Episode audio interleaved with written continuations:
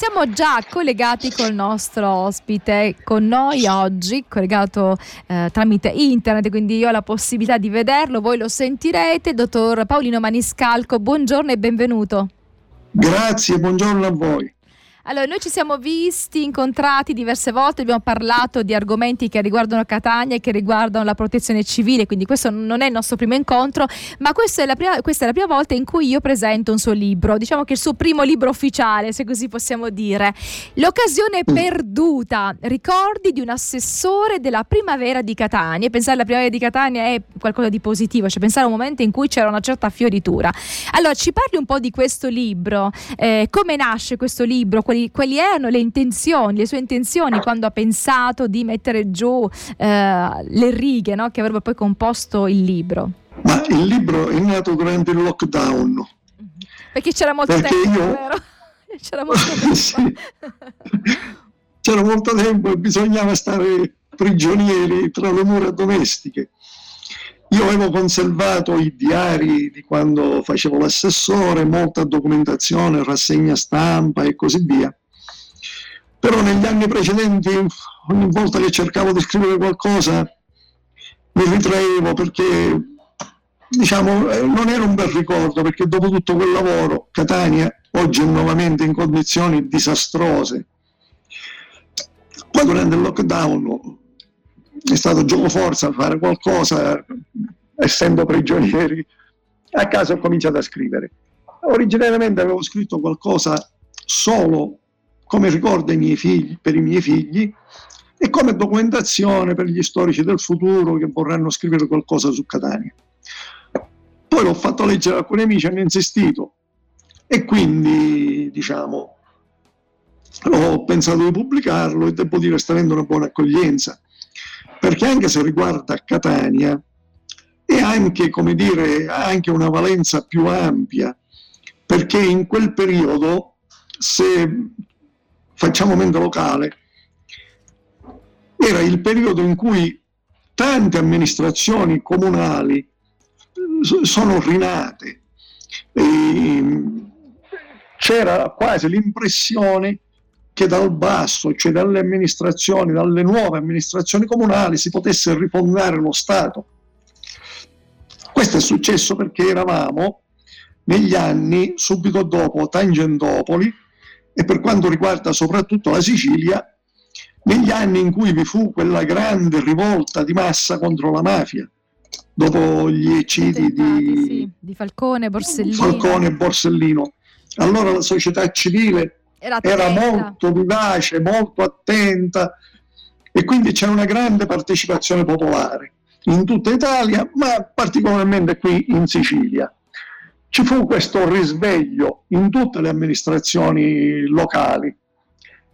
Qui il sindaco era bianco e in quel periodo avemmo molti risultati, tant'è vero che per un certo periodo si parlò anche a livello nazionale di modello Catania.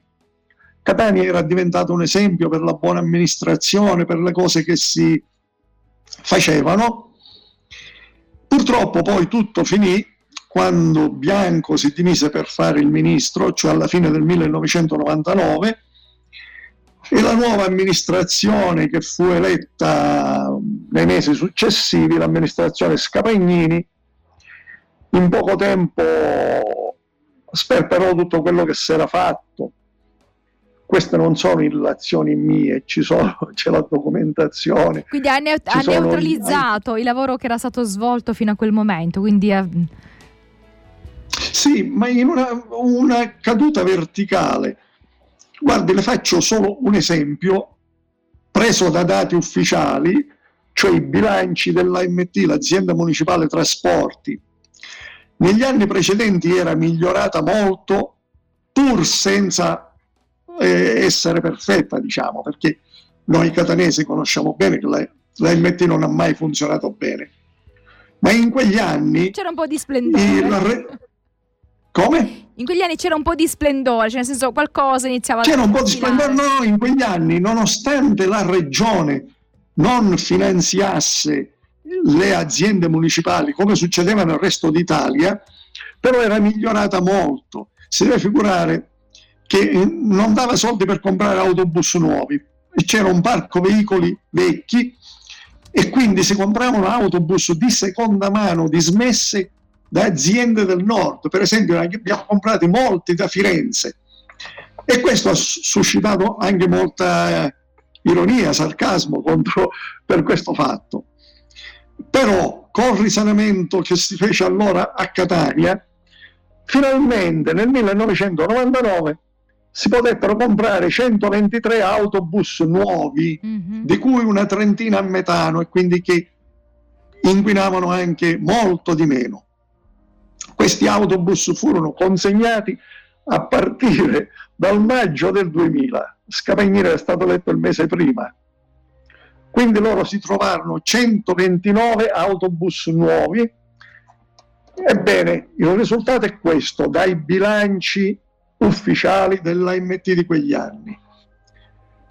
Tra il 1999, quindi l'ultimo anno nostro, e il 2003, i biglietti venduti erano crollati del 21%, gli abbonamenti meno 23%, la velocità commerciale diminuita del 15%, però c'era anche un segno più, che purtroppo riguardava il costo dei biglietti che aumentò del 16%. Ah, Ho fatto solo questo esempio dell'AMT, ma in tante altre cose, nella pulizia della città, in tante altre cose si andò indietro. Si andò indietro. Io nel mio libro ripercorro eh, anno per anno, proprio perché avevo i diari mm. e la documentazione, rassegna stampa, documenti del comune, la difficoltà di risalire la china, di sbloccare questa macchina che era impantanata e man mano le cose andavano avanti. Quindi diciamo che aveva e cercato voluto... di lubrifica- lubrificare no, questa macchina e piano piano sembrava sì. che, che, c'era un movimento, no? quindi tutta la ruggine sì, sì, sì, cose, i primi due anni e mezzo i primi due anni e mezzo sono stati molto difficili dal giugno del 93 fino a tutto il 1900 1995. Dal 96 in poi invece le cose cominciarono ad andare bene man mano si acquistava velocità, miglioravano sempre più velocemente. E nel libro ho voluto anche far capire come lavorava un comune, cioè le cose interne. Ecco, quindi come si poteva raggiungere questo, questo, quindi come si poteva raggiungere questo risultato? Perché naturalmente non poteva essere solo lei no? ad avere eh, il desiderio e, e, la volontà, ma ha trovato un'equipe. Ecco, parliamo di luci, però poi anche di ombre. Le ombre che c'erano prima a Catania, le luci che sono iniziate a vedere in un periodo in cui l'amministrazione ha lavorato bene e poi di nuovo c'è stata una ricaduta. Allora, dottor Maniscalco, lei cercava di spiegarci poco prima del brano musicale come è stato possibile questa ripresa. C'era un momento di fermo, tante cose andavano male, però a un certo punto lei ha detto, dopo i primi due anni e mezzo, tre anni, il, la macchina iniziava a camminare, iniziava a procedere. E negli anni successivi anche a correre. E abbiamo avuto un sacco di finanziamenti dell'Europa, per esempio, perché finalmente adesso si facevano i progetti, si presentavano all'Europa e venivano approvati perché erano fatti bene ma tante altre cose. Intanto c'era una squadra molto affiatata, non politicanti di mestiere, ma gente che veniva dal mondo delle professioni, dal mondo del lavoro, e dalla cultura e così via. Quindi un ingrediente è una squadra affiatata, quindi un primo ingrediente una squadra, una squadra, affiatata, una squadra affiatata che vuole lavorare. Man mano anche i dipendenti comunali che prima erano scoraggiati, dicevano ma a me che mi interessa, che me lo fa fare, tanto non funziona niente poi man mano si sono impegnati anche loro, e perché non è vero che i dipendenti comunali sono tutti lavativi, ce n'è una buona parte che vuole fare bene il suo lavoro, però deve essere messa in condizione di farlo e deve vedere che il suo lavoro serve a qualcosa, che serve alla collettività. E, e poi c'era, soprattutto nei primi anni, poi si è andata affievolendo una, una spinta anche alla partecipazione da parte della gente allora si parlava tanto di società civile, poi purtroppo questa spinta man mano si è andata ad affievolire. E quindi, diciamo, tutte le inchieste, tutte le indagini, sia dell'Istat che delle società demoscopiche, dicevano che la gente era contenta, i cittadini erano contenti. E poi che succede? E nonostante ciò, che succede poi? Nonostante ciò, però, quando Bianco si dimise per fare il ministro, e vi furono le elezioni comunali e vinse il centrodestra. E allora la domanda, e anche io cerco di rispondere a questa domanda nel mio libro, ma se i cittadini erano contenti, come mai poi cambiare poi? Cos'è che li ha vinto l'altra parte? Eh, ha, ha, trovato Beh, qualche risposta dopo la delusione? Immagino che sia stata una grande delusione dopo tanto lavoro. Certo, certo, sì, sì, sì, sì. Beh, il problema è c'erano stati errori da parte nostra, indubbiamente. Il centro-sinistra non era stato compatto, si divide come, come al solito, diciamo. È una storia succede. che si ripete in tutta Italia, no? Dovunque. E però c'è fatto che il centrodestra aveva un forte radicamento che perché il centrodestra è bravo a, come dire, a trovare eh, i voti, spesso anche con procedure non molto ortodosse, con le promesse, col clientelismo. In quegli anni questa struttura fu ancora più rafforzata e oggi si è stabilizzata mediante la creazione nei quartieri, soprattutto nei quartieri più disagiati, di una rete di patronati e successivamente di CAF. Per cui la gente si rivolge a questi CAF che tra l'altro sono pagati con soldi pubblici. E però eh, questi, eh, questi CAF vengono utilizzati anche come elemento di raccolta dei voti. Quindi direzionano, poi, cioè, diciamo, direzionano gli utenti in qualche maniera, quindi per quanto riguarda Come? dico quindi direzionano un po' gli utenti per quello che riguarda sì, magari le scelte politiche perché fanno tutte queste pratiche di pensione, disoccupazione e così via tutte queste cose quindi una fidelizzazione poi, potremmo dire no? Cioè, poi questi vengono pre- presentati alle elezioni e pigliano un sacco di voti personali mm-hmm. tanto è vero che la stampa locale spesso in, in ogni elezione comunale si stupisce che vengono eletti con migliaia di voti, di voti persone sconosciute, mm-hmm. sconosciute a livello cittadino e che però nel loro quartiere hanno risolto tanti problemi come, facendoli passare come se fossero favori, favori non sono, sono pratiche. Che dovrebbero fare comunque perché per il CAF ha quel ruolo no? di riuscire ad aiutare. E quindi c'è questa invasione di consiglieri comunali sconosciuti e che però appunto, e cioè in sostanza quello che voglio dire, nonostante ancora si parla di elezione diretta del sindaco, in realtà non è così. La gente va a votare per questi consiglieri che sono apparentati con un sindaco e quel sindaco viene eletto anche se fosse un perfetto sconosciuto pure lui. Mm-hmm. Hai capito? Il, non c'è l'elezione diretta del sindaco, la gente non va a votare per il sindaco direttamente, per la persona del Quindi sindaco. vota i consiglieri lì, che poi sono beh, quelli che conosce perché diciamo, li ha visti nei esatto, caffè, sono stati esatto. aiutati. Quindi... E, siccome, e infatti c'è questa, uh, questo fenomeno della moltiplicazione delle liste. Eh, ogni candidato sindaco è appoggiato da molte liste e quelli del centrodestra riescono appunto ad avere consiglieri che tirano molto, che hanno molti voti e quindi finì che fu eletto Scapagnini allora. E quindi le cose e oggi purtroppo e oggi c'è questa rete di relazioni e diciamolo chiaramente anche di clientelismo che si è stabilizzata. E questa gente spesso passa da un partito all'altro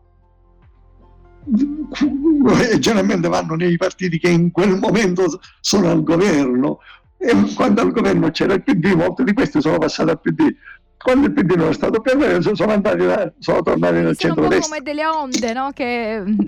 delle onde sì sì sì c'è ci sono sta sorta di capitani di ventura della politica che si portano appresso le loro truppe dovunque vanno. E io una battuta nel libro ho detto, siccome continuano a portarsi appresso migliaia di voti nel loro vagabondare da un partito all'altro, nel libro ho fatto una battuta, dico continuerebbero a portarsi appresso questi migliaia di voti anche se si presentassero col nome di partito delle frittelle o di partito per l'amicizia con gli extraterrestri. Avrebbero un seguito comunque.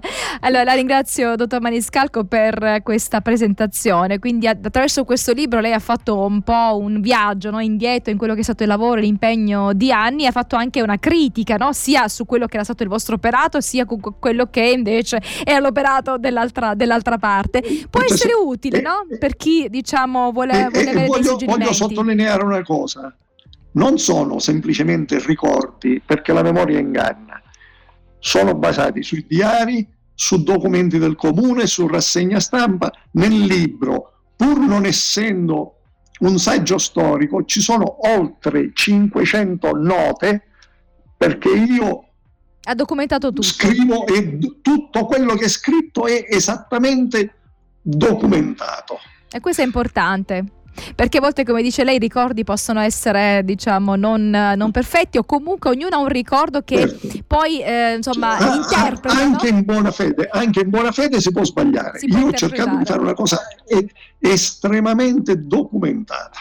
Grazie allora, quindi l'occasione perduta, ricordi di un assessore della primavera di Catania. Questo libro penso si possa trovare nelle edicole, si può comprare eh, ne, anche su nelle internet, librerie, librerie. E da, dal momento sì, certo, e dal momento che questa trasmissione è di carattere nazionale, chi fosse interessato per l'esperienza di un, è l'esperienza del comune di Catania, ma è interessante anche per gli altri, per certo. gli altri comuni, può trovarlo su Amazon o sul sito dell'editore, che è un editore locale che si chiama Algra, algra.com, mm-hmm, okay. oppure online su Amazon o anche su altri siti online. Ok, l'occasione perduta, editore Algra Editore. Grazie dottor Maniscalco e buona giornata e buon lavoro. Grazie a lei. Buon impegno. Grazie a lei, buon lavoro a lei. Buongiorno.